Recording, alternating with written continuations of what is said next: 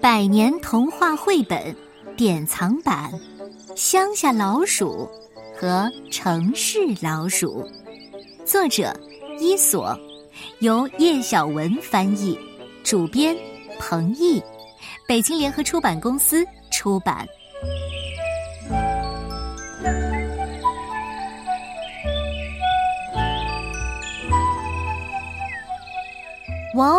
这真的是一封信呐！这天，海鸥给乡下老鼠送来了一封信。乡下老鼠已经很久没有收到过信了，他心里觉得非常惊讶。这是一封邀请信。乡下老鼠的一个表哥前一阵子搬到城里去了，今天他特别来信邀请乡下老鼠进城参观。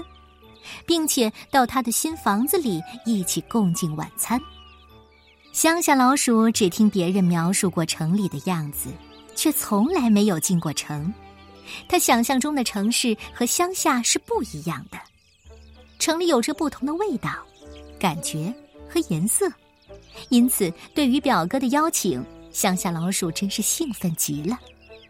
乡下老鼠觉得这顿晚餐很重要。他一边为自己挑选合适的衣服，一边自言自语的说：“呃，我该配什么鞋子呢？怎样才能给城里的表哥，呃，留下一个好印象？”他还特意去向鹅妈妈和鸡婆婆请教。经过长途跋涉，乡下老鼠终于来到了梦想已久的大城市。然而，当他走进城里以后，却发现。现实和想象似乎有些不同，他慢慢觉得失望了。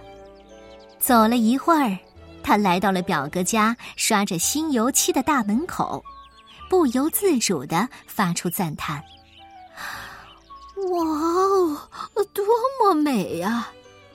这扇亮丽的大门让乡下老鼠对城市又重新充满了期待。乡下老鼠和城市老鼠终于见面了，他们开心的说个不停。城市老鼠兴奋的问了一大堆问题：“哎，好久不见了，大家都好吗？呃，斑鸠叔叔最近怎么样？还有鸡婆婆呢？快快告诉我关于家乡的一切。”城市老鼠的家真是棒极了，柔和的灯光，美丽的色彩，一切都显得那么美好。哇！哇，哇！呃，这房子真是豪华呀！乡下老鼠情不自禁地说，他心里对城市老鼠充满了羡慕。这是个特别的日子，晚餐自然也很特别。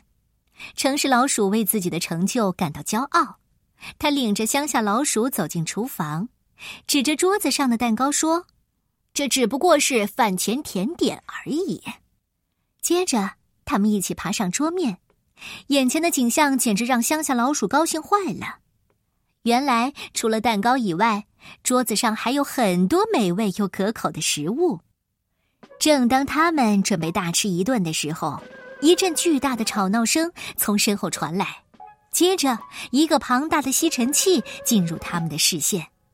哦，天哪！人类清扫厨房的时间到了。城市老鼠说着，带着乡下老鼠从桌子上跳了下来。哎，这里不能再用餐了，快到地下室去！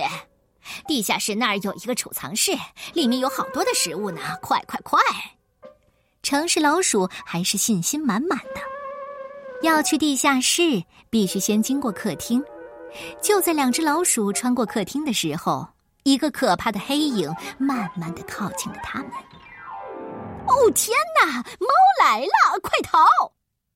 城市老鼠吓了一跳，拉着乡下老鼠转身就跑。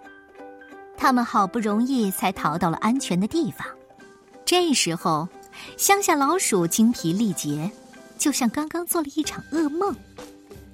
当城市老鼠再次邀请他一起共进晚餐时，他礼貌的拒绝了，重新踏上了回乡下的路。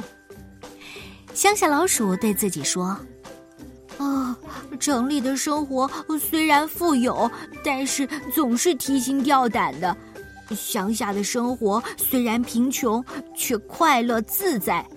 我还是喜欢住在乡下，住在我自己的洞里。你喜欢这个故事吗？城市老鼠和乡下老鼠。